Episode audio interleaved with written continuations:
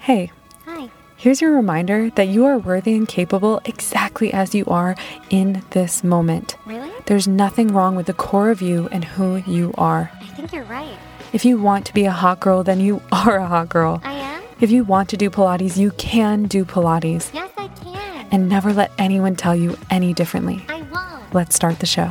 Let's go.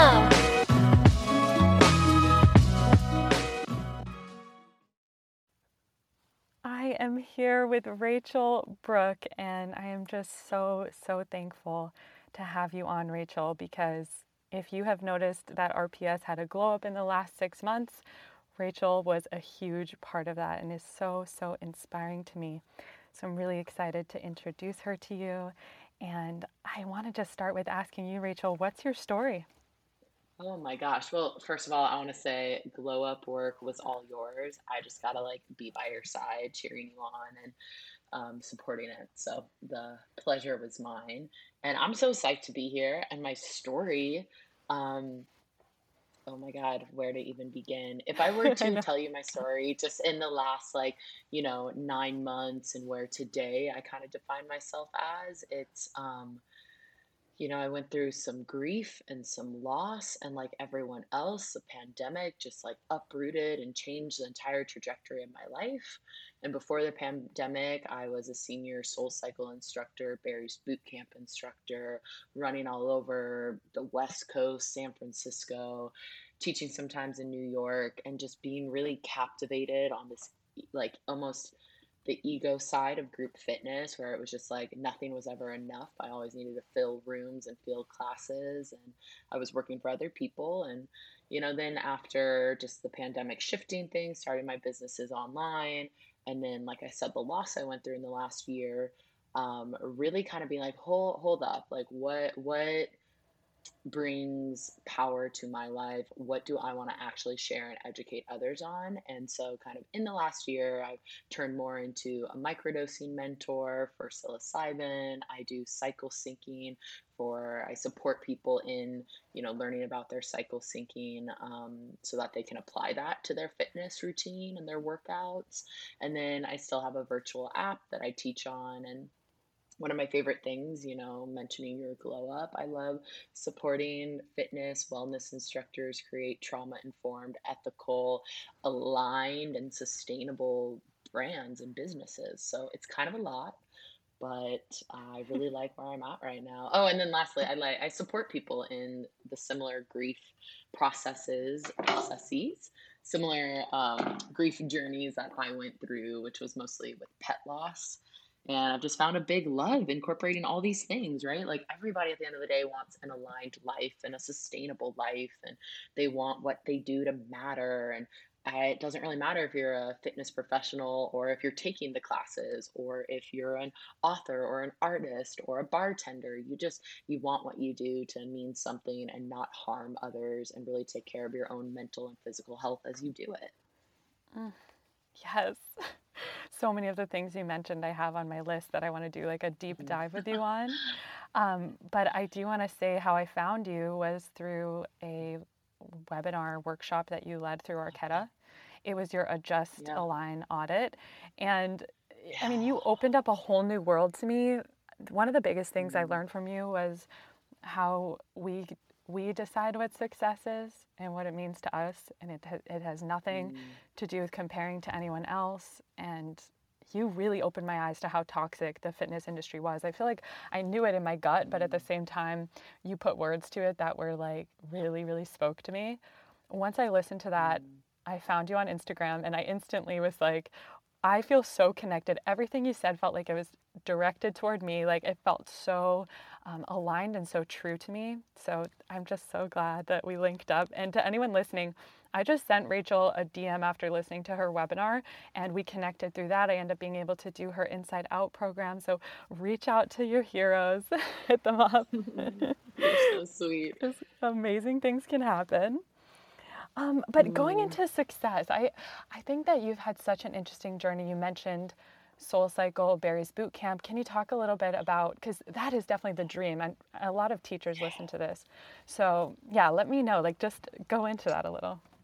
Oh yeah. Um, I was a dancer dancing professionally in New York. I got injured, and I guess I should say, while I was a dancer in New York, I Soul Cycle was kind of at it was about to peak. It was maybe only a few years old at the time, maybe like two, three years old. And I found Soul Cycle and I was like, this shit's so fun. Like, I'm riding a bike, I'm dancing in the music. This is great cross training for my profession. And then I got injured dancing and an injury that I can't dance anymore. But the minute my surgeon and physical therapist were like, you can go to physical therapy and tell your physical therapist that you can sit on a stationary bike and just pedal your legs. And I was like, oh shit, I'm gonna go to Soul Cycle instead. Um, and I immediately just started going to Soul Cycle and sitting in the back row and moving my legs and like crying and all the things we know that like people go through in a cathartic group fitness experience. And I never, ever, ever wanted to be a trainer or a personal trainer or a fitness instructor. I never even wanted to like open my mouth. Like I'd be in dance shows where they'd have us, you know, say lines or whatever. And I like hated it. Um, I just wanted to like be quiet and move my body and like that's it. So never thought about teaching. Pretty quickly was like I'm a broke New Yorker. I need to work front desk at this thing that I'm spending fifty dollars a class on. So started working for Soul Cycle and it was just such an iconic time. I loved that level of the fitness industry back then.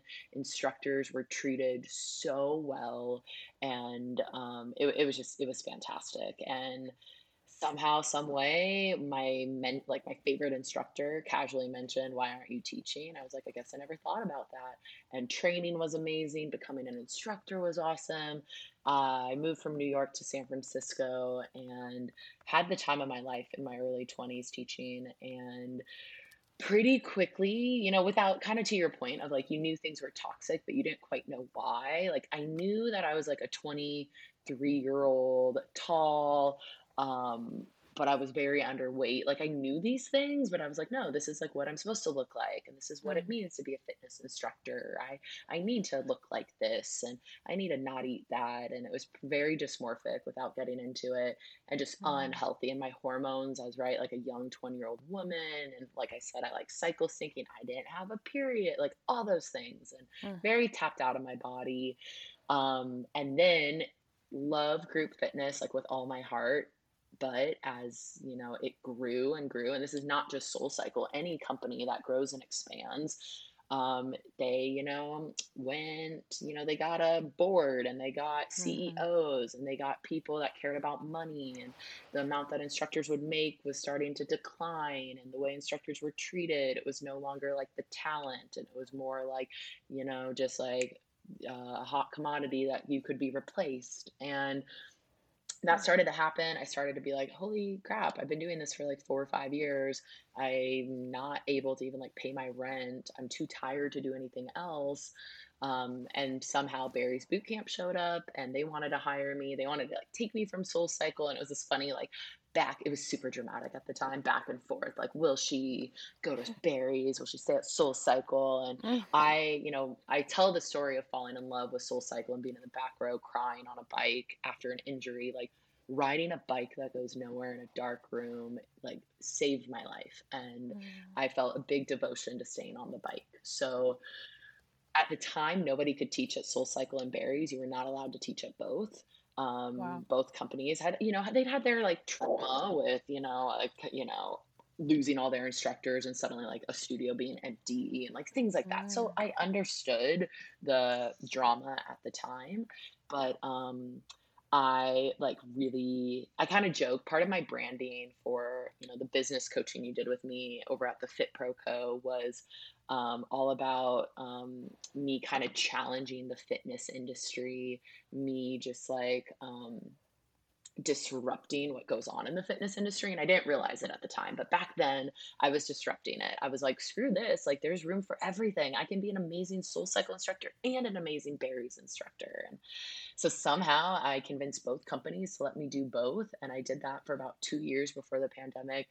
And it was the time of my life. I mean, I the both workouts are amazing, both companies are amazing. And however, I was teaching four fitness classes a day, Oh still my in my gosh. 20s, still so disconnected from my body, very ego based. Like if I had one spot open, I was like, I'm the worst. It was it was like I was very harsh Mm. on myself. And, you know, I saw other instructors be harsh on themselves. And then we were harsh to each other and it was toxic. And it was just like you never had time off when you're working for like those big companies. And unfortunately, um, you know, with the pandemic, uh, we saw everything just explode, right? None of it worked. And I kind of live uh, this philosophy of the things that didn't work we're not going to make it through the pandemic things that were work think of re- i was in a relationship early pandemic and it was not working and thankfully i mean as hard as it was um within about a month it stopped working meanwhile that month could have taken a year if it was like not the pandemic is how i look at that so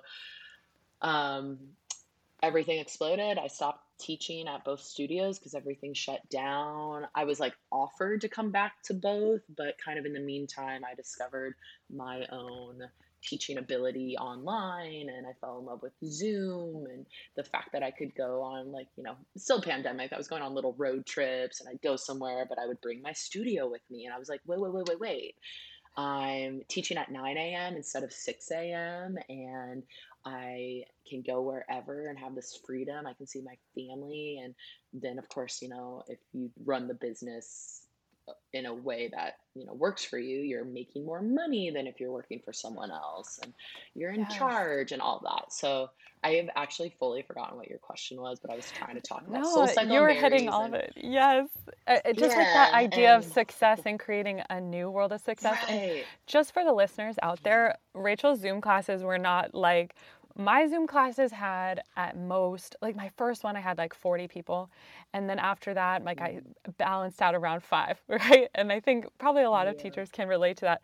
Rachael had 200 plus people Oh in my her God. Zoom coming consistently. So that Mm, is huge. I mean, like you said, mm. financially, that must have been amazing. And then you were Oh doing it on your it own without the amazing. that is so cool. And I think it's cool. And I, Um, and I really don't, I kind of like talking about the numbers and the money because I think it's important for people to realize like Rachael was at the top of Soul Cycle and Barry's. Those are two huge companies. But were you making more when you moved on and did it yourself? oh my God, I made so much more when I moved on Mm, and did it myself. And You know, I do want to say, first of all, a couple things. If someone's listening and they're pursuing teaching on Zoom, like I now, I do teach to like 15 people. I, I have like a, you know, group of clients on an app, but, um, you know, and to that point, yeah, 200 people. It was amazing. I made money that uh, oh, took me weeks to make prior to that, which was so cool. And I do think that we all should talk about money and how much we make a lot more.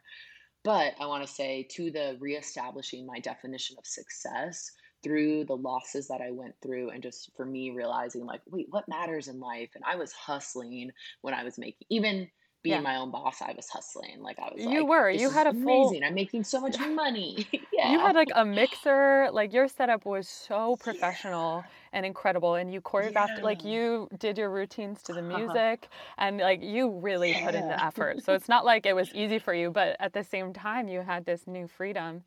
And I am curious because I know the loss of your two babies Mm. um, was, was that like around the time that you were kind of like teaching these giant Yes. classes? It what my fitness career working for myself had like totally peaked. I think I had just launched my first app maybe and um, everything was going really well. I was like business coaching these fit pros, helping them explode their businesses.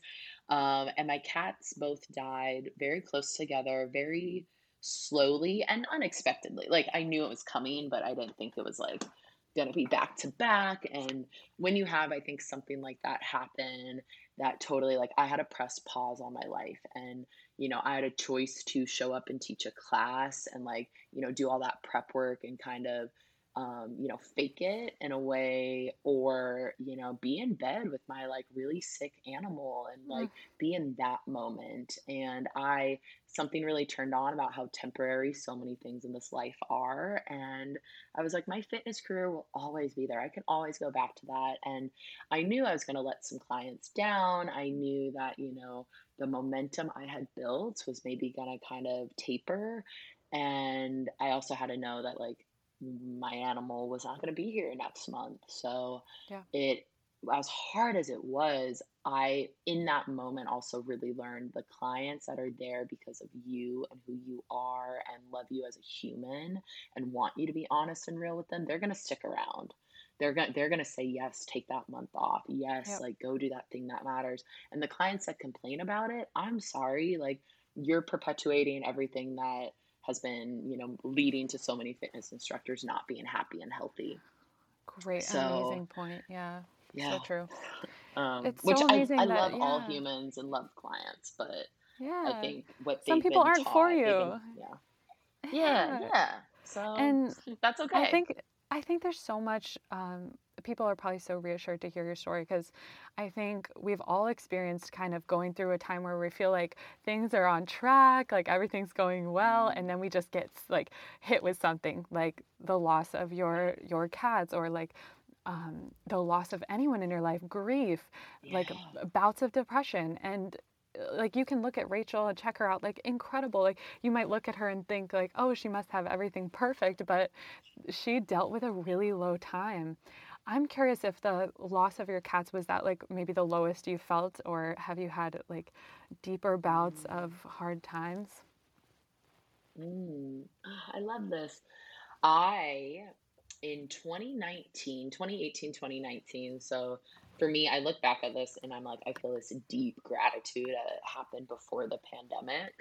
Um, I was really addicted to a pill that's cl- called Klonopin, uh, clonazepam, Klonopin, um, anti-anxiety drug that I've been on since I was a very young girl, and a lot of triggers were happening in my life and relationships and family dynamic that was causing me to take like way more of this um, pill than you should take. And getting off of that pill actually you either should be going somewhere and getting medical support um, you can get really sick if you do it on your own i was really Mm, lucky i did a medical withdrawal so i had doctors helping me from home and this whole time I was trying to maintain my career at Soul Cycle and Barry's. So all this wow. to say, I was dealing with panic attacks, um, OCD, depression, anxiety.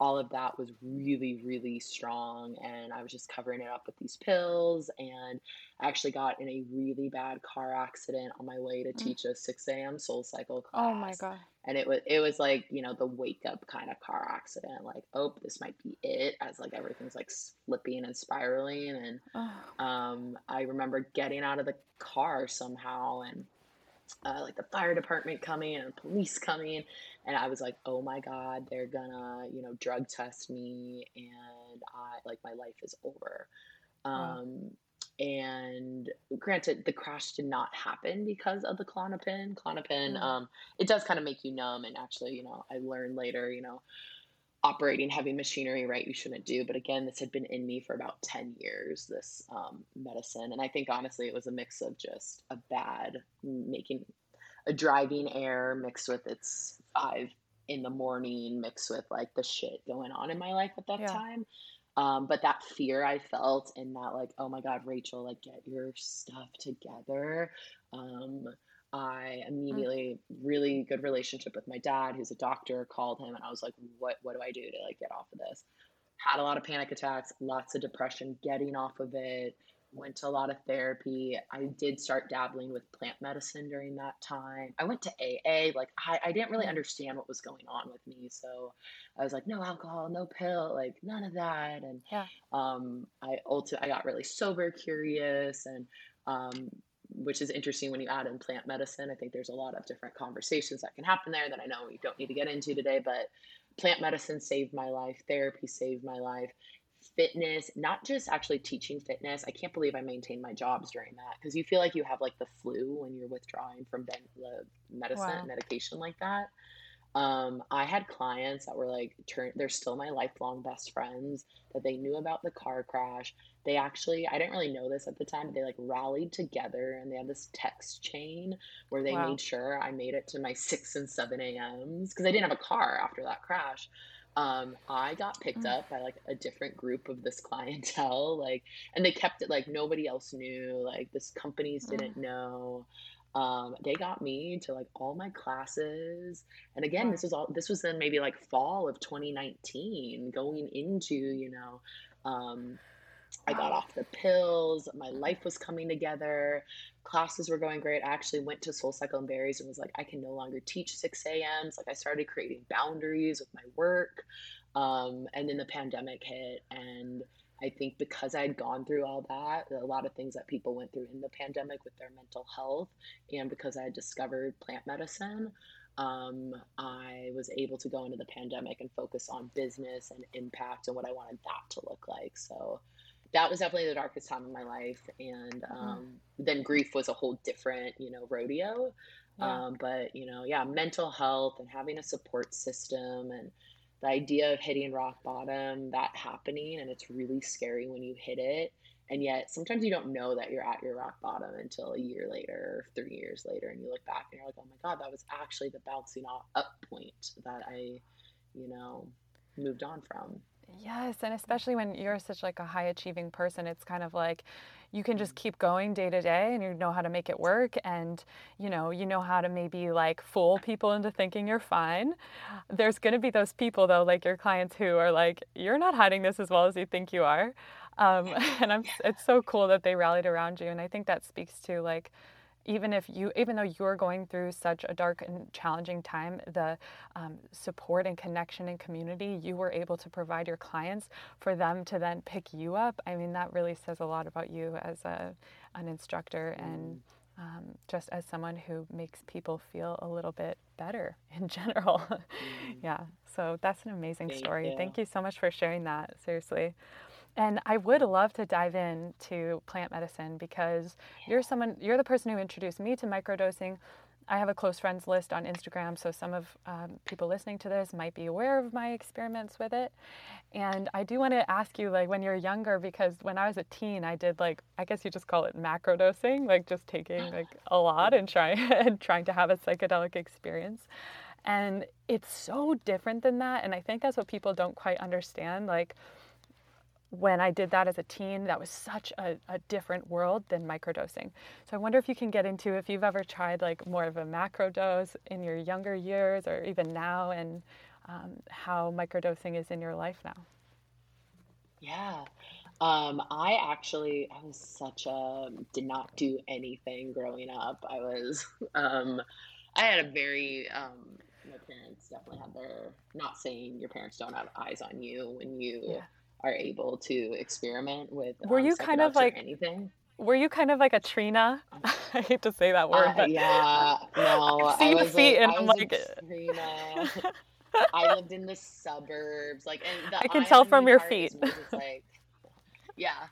Um, I couldn't get away with anything, I guess is more of what Yeah. I'm saying. Like I was very like if I was going anywhere, like my parents were driving me, like I couldn't. Um, and if Mm. I wasn't home, they knew exactly where I was and my state of mind. I mean, I grew up with an ER doctor and a therapist, and it was just like all eyes were on me at all times. Which is, I, I just say that Oh, too because wow. now one of my favorite things about my childhood is that I kind of grew up with a little bit my toes in Eastern medicine and my toes in Western medicine, my toes in So cool. you know what how are how are you feeling? And then also what's some of the science behind it um, and honoring how you feel and like that just being what matters and then also honoring like here are some of the facts that we can listen to. And i've always played in that world um, I also, you know, to speaking on mental health, and just in case anyone's listening, I wish I had heard somebody talk about. I had really bad panic attacks growing up, like really bad.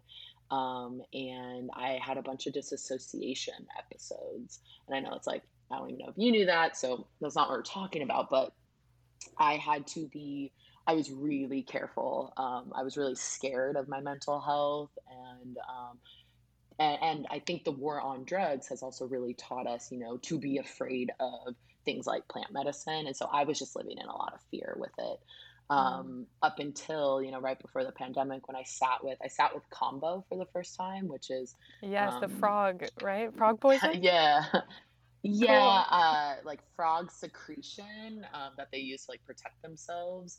So yeah, it is a poison. And that was the first thing I had ever touched, like And that is strong. I mean, Um, that's supposed to be like a really intense um, psychedelic experience, um, right? Yeah, it was really intense. Um, but again, this this came after, you know, getting off Klonopin, having like a month or two totally sober, and it was was with some shamans and guides that they had kind of seen me along the way. I didn't really know who they were, what they did, but they like they had been kind of following me and like uh, through clientele and therapy and all that. And um, it all, you know, everything happened for a reason. I ended up, you know, sitting with Kambo and it showed me everything that I had been having my panic attacks about since I was like eight years old. And Whoa. I kid you not, I have not had a panic attack since that moment. Um, Mm. and so that was kind of my first uh, entryway into that. And then I didn't really touch any other psychedelics. And this is what I was maybe like 27, 28. Um, I didn't touch anything until actually microdosing for me. So macrodosing came after microdosing. Wow. Um, and I just was like, uh, I had what I had heard about microdosing, you know, great benefits for mental health, great benefits for creativity and embodiment. And, you know, that's what I had heard. And now I know even more about it. But those kind of three things, I was like, I want to be in my body. I want to, you know, take care of my mental health. And I'm a really creative person. And I love the idea of like naturally rewiring some neural pathways. So, I looked and I looked and I couldn't really find much. And um, I just somehow, some way, I like bought, you know, a bag of mushrooms off of someone and like was just like, oh, okay, like I have this now, but like I don't want to do that. I want to microdose. Um, I grinded up mushrooms. I put them in my own little capsules. I had no idea how much I was taking, and I Were you living in it out. Oregon at this point?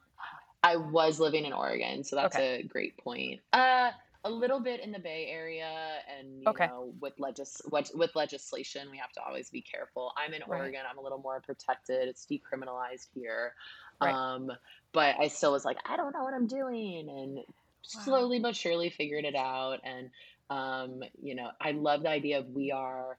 You know, depending on where your mental health is and your physical health and, you know, past trauma, lived experience, all of that, um, I really believe that we can be our own experiment and experimenter at the same time. And I Mm. really did that for myself. I was like, I spent about a year kind of figuring it out. And like I said, you know, how does it make me feel and what are the numbers? And that's what I love about microdosing is you can play with what the numbers are. A microdose to one person is not a microdose to another person. Yes. Um, and then playing around with what I was reading about, everyone was like, it's subperceptual, subperceptual. You don't feel it. And I started Mm. noticing I was feeling it, but then I was like, I don't feel like there's anything wrong with feeling it. I'm not having a psychedelic trip, but Right. I want to feel it. So me and one of my mentors, we just say sub psychedelic. Okay. Um, and kind of to your point, it's very, very different from a lar- larger dose, a macro Right. dose, which since then I have done, and I love it in a very ceremonial setting. I don't really like it in a um, playful setting. I like Right. playful settings being mac- microdoses and like maybe a medium dose, but when I'm gonna, because you don't know what the medicine is gonna show you, Oh, and I yeah. think being I like I can do a ceremonial setting kind of like alone and see what comes up, but I love having a guide. I love sitting with someone for something bigger. Um, How cool. so It's yeah, amazing how you said about Kambo, like you just did it, you know, Mhm. maybe one or, or maybe more than once, but I think what's cool for people to realize is that with th- some of these drugs, you, it's not like microdosing is a long-term practice, but you can also do a large dose of something and have something that, that changes your life forever and in a positive way, right? Like I'm thinking Yeah. of when I was experimenting with mushrooms larger doses, I there was two things I conquered. One was my fear of dogs, and the other was my fear of going Mm. upside down. And, like, I couldn't do a Mm. handstand, I was really scared of that, and I was really scared of dogs Mm. because my mom kind of passed that trauma on to me, and now I'm, like, Mm. obsessed with dogs, I love playing upside down, and that was just from, like, one Mm. experience, so I think that's cool for people to realize too, like, it's not you don't need to rely on something like this, it's just c cool what you can achieve with only one thing, and then what's the possibility when you do end up making it a part of your life, and especially under the guidance of someone like Rachael, who can help you to integrate and make sure you're setting intentions and everything? Because I definitely didn't do that when I was a teen. Right, yeah, and a, a lot comes up. I even think sometimes with a microdose, you can have a day that like the epiphanies that you drop into, or you know, the new Yes. you go to from point A to point B in a new way when you microdose.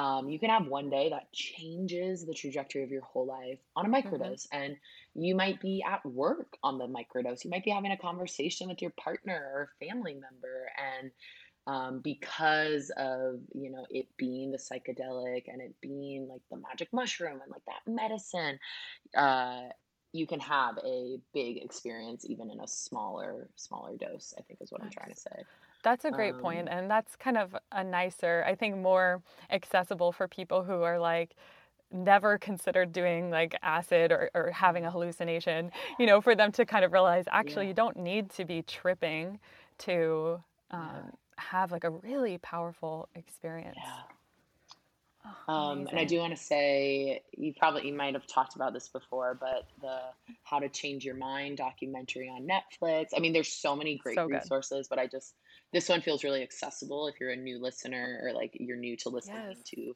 conversations about this because it show you know it shows one set one um, session of psilocybin, which is the psychedelic in mushrooms. Um, one session with psilocybin, and a man, you know his OCD is healed.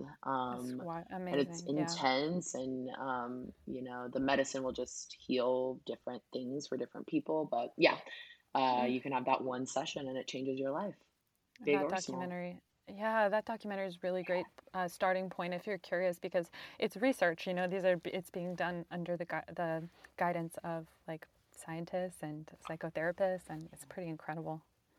That's so awesome. Yeah, I've had a I've had really great experiences with microdosing. I, I had an experience um, with my family where I was like, and, and I wonder what your take is on this, Rachael, because sometimes I, I do a microdose and I, I feel it as well. It's not completely Yeah. subperceptual, but I end up just like crying, and it's not sad crying, but it's just Mm. tears. And I'm uh, when I experience Mm. it, I'm just like, is this just like my natural state, just in tears? And Mm. I'm curious what you think about that Mm. because it's not like I'm sad, but maybe it feels kind of like cathartic or just like allowing myself to be, I guess. I'm curious your take. Mm. I have a lot of thoughts on crying. I love crying so much. I energy and motion, emotion. Um, so when energy is moving through us, a lot of times it comes out in tears or needing to shake the body. And uh, we have different types of tears. I love the idea or like the fact that when we cry tears that are like truly of sadness, like um, and I, I I cry happy tears. I cry emotion like tears because of just I'm feeling so much. But when we have like true sad, sad, sad tears, there's actually a different secretion that's released from your tear duct Mm, that makes them fall down your face slower. mm. Um, Wow. and the idea there on like a evolutionary standpoint is those tears rolling down slower means that there's more of a chance that those tears are seen. And it's this Mm, reminder that we are communal and that like we do want like when we're in sadness, we cannot do it alone. mm. And you want people to see. I, I just I love that about tears and crying. And so back to the fact that, you know, those kind of tears are coming up for you. I'd be curious of you know what type of tears and i really think the medicine truly brings up what is ready to be healed or released and a lot yeah and sometimes there's no words to it right like we're Mm, so yeah. taught in our western society label it name it and i'm like wait wait sometimes it's just a feeling that needs to be released or an emotion that you know i love the idea that you know we're limited in our language there are Mm, words there aren't even words to describe some of the most beautiful feelings that exist in life there's just the feeling that exists and you can't label it. So, so true. um, yeah. Yeah, your point on connection and like uh, that's Mm, so interesting about the slower tears. And I, I know you're really diving into um, like the whole uh, mycology in general. And I studied mycology in Mhm. college. So I think it's so cool you're getting like, it, it's just so cool to chat with you about this because you brought up mycelium on a chat, um, a call I heard with you. And I, I just think mycelium is the coolest thing. I, I don't know if people always recognize that mushrooms are just the fruiting body of this much larger organism that um, is incredibly um, advanced. I mean, fungus has been around longer than humans by a lot, right? It's way more advanced than us in some ways.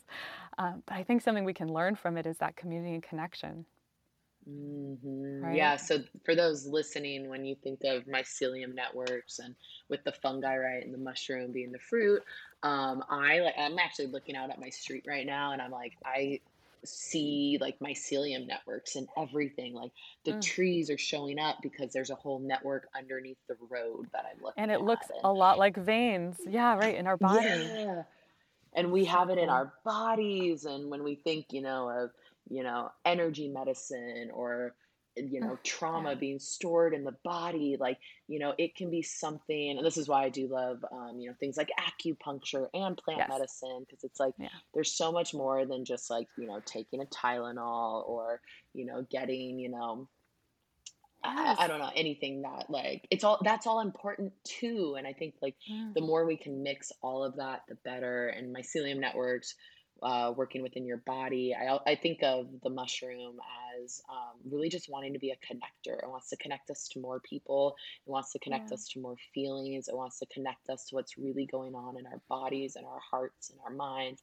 Then it wants to connect us with like you know the universe. So like that's where it gets Yeah. really trippy but on a factual level, like, no, no, it's just, it's super connected. Like, you're not going to walk away from an experience with psilocybin and not either feel connected to yourself, connected Mhm. to source, or connected to the earth. Like, it's going to be one of those nature. at minimum. Yeah, So cool. at And for the anatomy um, nerds and, and other Pilates instructors on here, you can almost think of mycelium too, almost like the fascia in our body. Like, you know, like you said, that body work that you do with acupuncture. We know so little about the way um, fascia works and, and really Mhm. what it's there for. We used to think, like, when they would cut open cadavers, they would rip out the fascia and ignore that part and just look at the Yeah, organs and the it's muscles. And it's like, whoa, that is a huge deal. I mean, that's a huge thing. Yeah, Ah, yeah. so interesting. Ah, thank you so much for sharing your wisdom on that. Mhm. There's something that I feel um, really related to you on from your social media and like your stories, and, and everyone should follow Rachael because she's just really open. And every time she's on Instagram, it feels so authentic. Um, but you've opened up about having a hard time maintaining friendships with, with women. And early we, we Mm. touched on competition. And I do think this world has kind of built itself to pit us against each other, which is so frustrating but it's really freeing to kind of break free from that. I'm curious, like, if you have advice for other women who struggle Mm. with the same thing, comparing themselves, jealousy, maintaining female friendships. Mm. Okay. Wow. I'm so glad we're talking about this. The first thing I think, you know, and I want to be a little careful when I do say female or woman friendship or sisterhood um, with, you know, people that might not identify as, um, you know, maybe they're non-binary or, you know, Right. maybe they now identify as a woman. And I, I will be the first to admit I don't have all the perfect vocabulary on this. So if you're listening out there, um, I just want you to know that. Um, I, I, I hope to say some of this accurately. And I think more of what I want to say right now, without being too political, is that we live in this very masculine energy patriarchal society that they have. I don't just believe like it's not necessarily just like a man who's like running the country has like suddenly like put this like patriarchy on us. It's like it's deeply it's it's like it has its own energy. I really i see Mm-hmm. it as its own collective consciousness the patriarchy.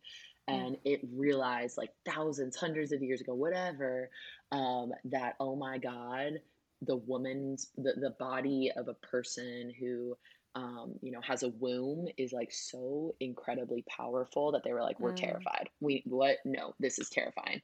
You know, Yeah. womb life. No, oh my God, they're they might you know respect it and be like they're beautiful, but like we've obviously seen right over the years of just like horrors and atrocities to women. So Ugh. I want to just say that first. And when I really woke up to just like, oh my God, this isn't me. This is like I understand now why I've been taught to compete against women, why I've been taught to not celebrate being a woman, why Mm. we've been taught to get smaller as women, like physically. When I think of fitness and we've been taught like lose weight, be small, I see that as take up less space.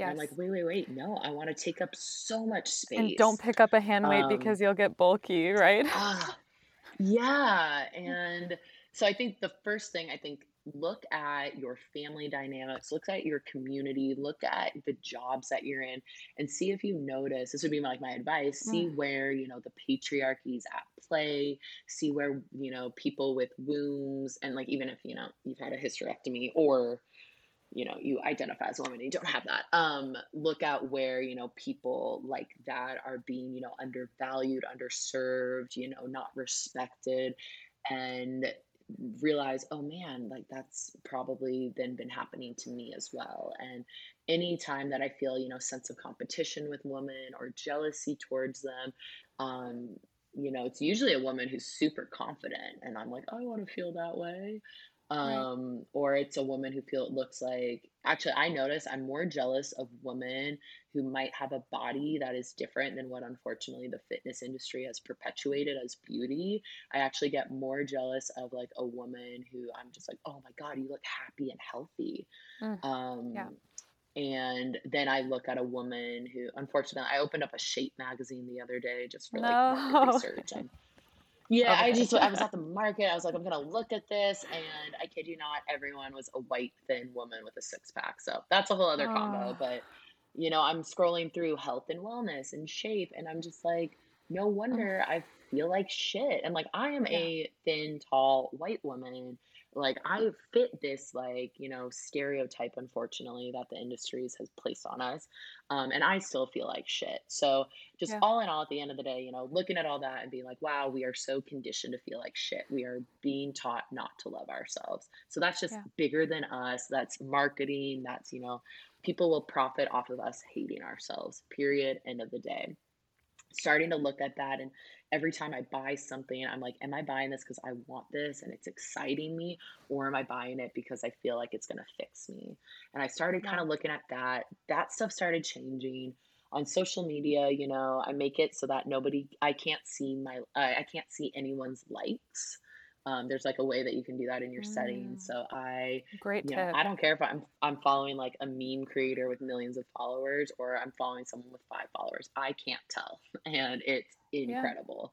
Um, and so there's that. There's I have my likes turned off for most things, so you know people can't see that either. So there's no you know comparison game there. So there there's that on just kind of you know looking at that comparison and patriarchy. Um, Yeah. That's a really great tip. female female friendships, um, the biggest healing thing for me was I actually looked at how I, um, and this was kind of, you know, in plant medicine and meditation, but I was like, what is my relationship with the feminine? And Mm. I actually did this meditation that I walk my clients through. And uh, I think actually anyone can kind of do this as a visual meditation.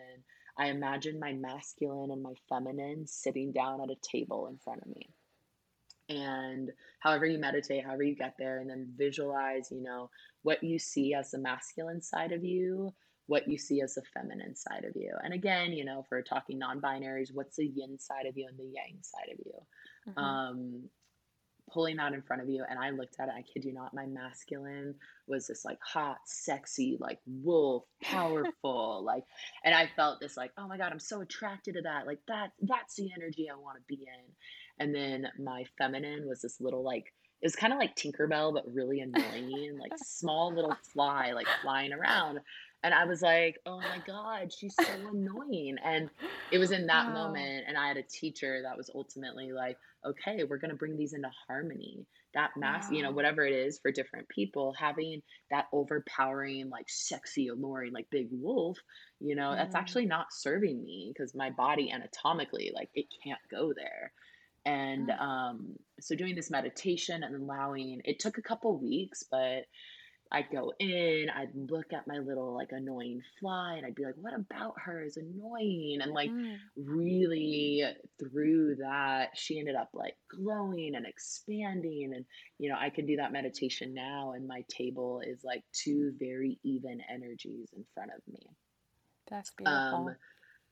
so I learned a lot that I was taught to be competitive with women, uh, judging women, all of that. Yeah. And I looked and I was like, oh my God, I have no female friends. I felt much safer with the masculine, and, you know, Yeah. sisterhood didn't exist for me. Mm. Um, and I actually got really intentional about it. Like, and it wasn't until I hit 30. I hit 30 and something in me was like sisterhood. Like, that's Yes. what you need. Um, and so I think not pressuring yourself to need it. Um, Right. and I I went on like similar to like if you're like I'm gonna intentionally date. Um, I was like I'm gonna intentionally find women to be friends with, and it was so awkward. It was harder than dating. It is. Yeah. Um, cause like I mean, not saying like every date's gonna end with like a makeout sesh, but like if you go on like a great first date and then like you have a makeout sesh, you like you know that the person like kind of might like you. Right. end if you're like just looking for friendship um and that's Yeah. not happening you're like oh it's you know what do i text the next day like it's funny and Mm. intimate and vulnerable and weird and Yeah. um i really intentionally did that for about six months and i now have a beautiful group of girlfriends i had two long-term best friends that we had had falling outs in our 20s and um, you know i've reached out to them i listened to when i got the call and intuitively i got these calls to reach out to them and um, both of whom i've met up with a few times and it feels so healed and Mm. um, you know i'm able to talk about things differently and i that's want that for every woman or Ah, person that I like wants that It's so cool to heal in that way because I don't know if you experienced this too. I'm sure you did, and I'm sure a lot of people did. But in school, it's kind of like some of my worst like bullying experiences were from other women, yes and yeah that's like a yeah big wound, you know. And it's like even like our relationship with our moms, right? That's a big wound for me too. yeah So it's kind of like yeah it. yeah So I just turned 30, and it's so cool to hear you say that. Like at Mhm, 30, kind of were able to turn mm, it because I want that so badly, and I, I do have like an incredible mm, um, community of mm, incredible friends. So I'm so thankful for them. mm. Um, but wow, those are really, really healing. It's so, it's so healing just to hear you say those words. Mm. Thank you. good. Oh, and then I feel like the last thing to touch on quickly that relates to um, this is cycle syncing, right? And the way we've kind of been taught to cut our um, our hormones in these weird ways so that we kind of don't feel our power. Like you said, like the womb, like it's an incredible thing. It's a it's a total it's unreal. Like it feels magical that we can create life, right? But instead, we've been taught to shut it off. So if you can go into a little bit about cycle Mm. syncing, I would love that. Yeah. Um, the first thing I want to say about like hormonal birth control is that, uh, especially like I preach now, like I, I, I love not being on hormonal birth control. So I really celebrate that and I'm passionate about that. But I want to say that it's such an amazing thing that, you know, right women or people with wombs or uterus, uh, uteruses, what's that plural? Yeah, Um, uteri, like uteri. uteri, uh, with a, yeah, any, anyways, with, um, reproductive anatomy, I guess, um, that Yeah. would create life.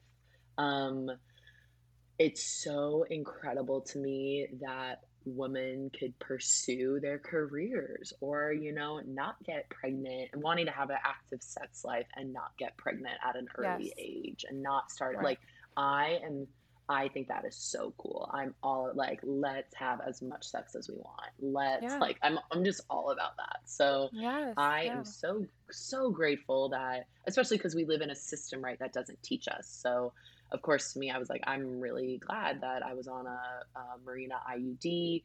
I you know tech I didn't know any better and I didn't have my period from age like 16 until 29 with the. IUD and I had a really fun active sex life and um, my professional career just got to like soar and soar and soar and like I'm like okay that's really really cool and Yeah. I was so out of my body. I was Mm. so still in fear. Like I think I still took many pregnancy tests because I didn't understand when ovulation was, when it wasn't, when I could get pregnant. The fact I was like all that we're just not taught. Yeah. And that then causes this huge disconnect from from your womb, from your body. So like not just Yeah. talking about, you know, your reproductive system, you just you don't know your body. And even if you're on hormonal birth control, whatever type, they're all different, but um, at the end of the day, your body's not living in its natural cycle. And just like when your circadian rhythm gets messed up, when you can't fall asleep at night, when the weather's changing around you and you're fighting it, or you're like, wait, no, I really want it to still be summer, but now it's fall. Imagine that happening within your body and Mhm. that disconnect that it's creating. And that, like, ultimately for me, my biggest things were um, when before I understood my body, and yes, I like wasn't getting pregnant, but I would still have, you know, hormone fluctuations, and they weren't as like routine as they are now. Um, but let's say, for example, you know, right before you get your period, I personally I gain about like oh, uh, somebody that gets their period can gain, you know, between five and 10 pounds in their cycle in that month, in that 28, hmm 35 day, whatever that is. Um, I would start to kind of like gain that weight and feel like puffy and water retention and things like that. And I beat myself up. I would be like, you are going to three SoulCycle classes today. You are hmm not. Like, it was so dysmorphic and Yeah. so cruel to my body. hmm And then I would have pain, like, like you just the rest of the cycle wasn't good. So there's something that I'm really passionate about, which is compassion for our bodies, is what cycle syncing can bring to us. I, Yes. God, maybe last month I had a like harder period because of just like there's so many factors. Right. Um, and I had a moment and I have a new boyfriend and I'm like, oh my God, like I'm having to cycle sync, bring this into my relationship. I'm not feeling good. Like I I wanted so badly to just be put back on a hormonal birth control. I was just like, Yeah. I want this all to stop. And I immediately Mm. was like, whose voice is that? I was like, that's the patriarchy telling me that I must be at 100% all the time. That is my dysmorphic relationship with my body that tells me I need to look a certain way all the time and act a Right. certain way. And I was able to be like almost sad about that because I felt it so big. And I know many of us do. Um, but just all in all, it's been a year since I got off my IUD, and it's made my sex life better. It's Oh, made the yes. men, for me, in a cis relationship, um, it's it's made, you know, I'm teaching the men I'm with about it, and like the fact that they energetically live in fear that potentially every time they have sex with somebody that they could get pregnant, that um, they could get them pregnant, and not Wow. understand that it's X amount of day, like that hmm fear that I think lives in us as a society, it takes away from pleasure, it takes away from intimacy. Right. Uh, I like knew I was ovulating this weekend, and like, which that's a whole other story with what you need to do protection Yeah. wise, but I like I leaned into it like heavy, and I had big talks with my partner about it, and it was phenomenal to like really meet myself there. And so all that to say, you know, that's not just body and like, you know, fertility awareness, which I would recommend anyone study fertility awareness method. Like you you need to actually find like a good practitioner to learn that from if you want to get off birth Right. control and uh, not get pregnant. So that's another topic. But I Yeah. love using this for my workout and my business. And I want everyone to, regardless if you, you know, menstruate or not, we're all cyclical.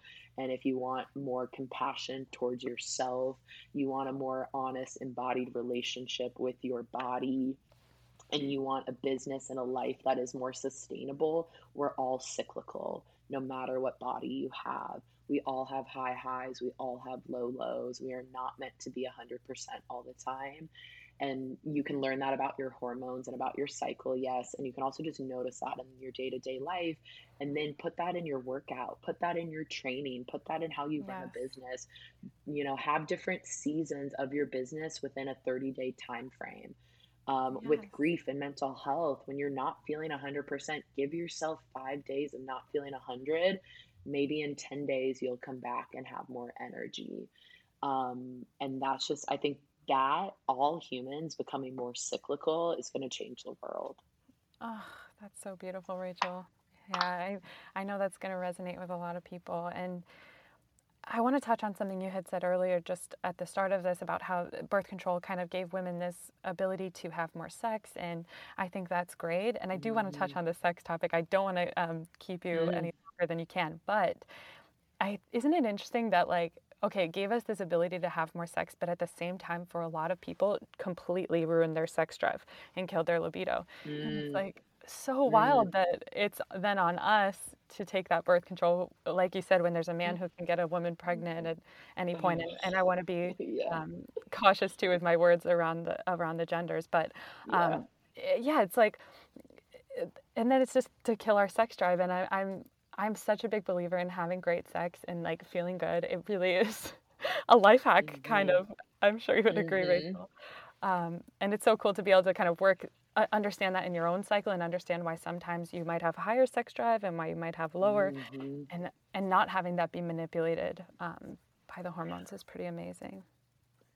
Yeah, there's I'm totally blanking on the book title right now, but there are some there's some great research being done about how hormonal birth control affects who we're attracted to Yes, right. all of that. And you know, if we if we take away the science from it, like I think it just is so harm it hurts us as the individual too of being like, you know, we beat ourselves up. We're like, wait, like, you know, or or got you know whatever it is with like you know Yeah. your partner being in a different cycle as well like we beat ourselves up we take things so personally we think something's wrong with us because what we're shown in commercials and television and social media like makes us think that we need to be xyz way all the time and it's just it's not like that yeah, Wow. both with science and spirit. It's just not like that. And only we can really know what our biggest truth is. And I think that's the thing that society, like, I love fitness and I love coaching and I love all these things.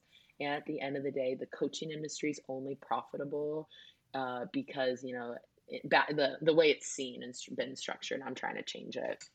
And my coaches are Mm, trying to change it but you know it profits based off of telling people they're doing something wrong or that they're like you know they yeah they're doing something wrong um, where you know the fitness industry has profited and exploded because it also teaches people look a different way be a different way like all these industries in front of us um, corporate America, it's like, no, you need to be in this masculine, you need to be in this energy. So there's just so many places, right, that we're just taught we're doing something wrong. And I just want everyone to be able to be like, what am I doing right and what feels mm. right for me? And I think the Oh word, we haven't even touched about this, and I know we're coming to the end, but like the word intuition is thrown around every which way, right? And I have my master's in intuition medicine, and I really Mm, got to study it and look at it and be like, why am I so frustrated with like the coaching industry being like, I'm an intuitive business coach. I'm like, do you even know what that means? Um, Right. and I'm guilty of this too. I said intuitive movement for a really long time, and I think people are like, what the fuck does that mean? I was like, I actually don't know at the end of the day, to me, in, intuition is coming back to yourself, your body, your needs, what is right for you. And I think we can have Oh, intuitive sex, we can have intuitive relationships, we can have intuitive businesses we run, intuitive eating, intuitive working out routines. Like all of that at the end of the day really just means coming back to self. And in a society that we've been taught to disconnect from self so that they could profit, it's really important we come back to us. You get this as a trainer. Like uh, one client is going to love your class and another client's going to love my class. And that's amazing. Let's both own what we do and do it so well and so aligned with what makes us feel alive that we're just continuing that mycelium network of everyone finding what they love and what supports them. And that to me is where the world's just going to be epic. Everybody just oh, finding what works for them and doing it. I feel like this is the perfect point to end on. Thank you, Rachael Brooke. I'm going to make sure that I have all of your info in the show notes so people can connect with you because um, you're just an incredible person. So thank you so much. Mm, Thank you so much for having me. I love that we just touched on all my favorite things, which, and if Which are also my favorite things, which I yeah, just love. and you know, we lit. I actually did a mushroom journey recently, and I just, for me, it was. It's so funny. Sometimes when you have epiphanies, you'll say them out loud, and people will be like, "Um, duh," and I'm like, "Well, okay, I didn't know that until now."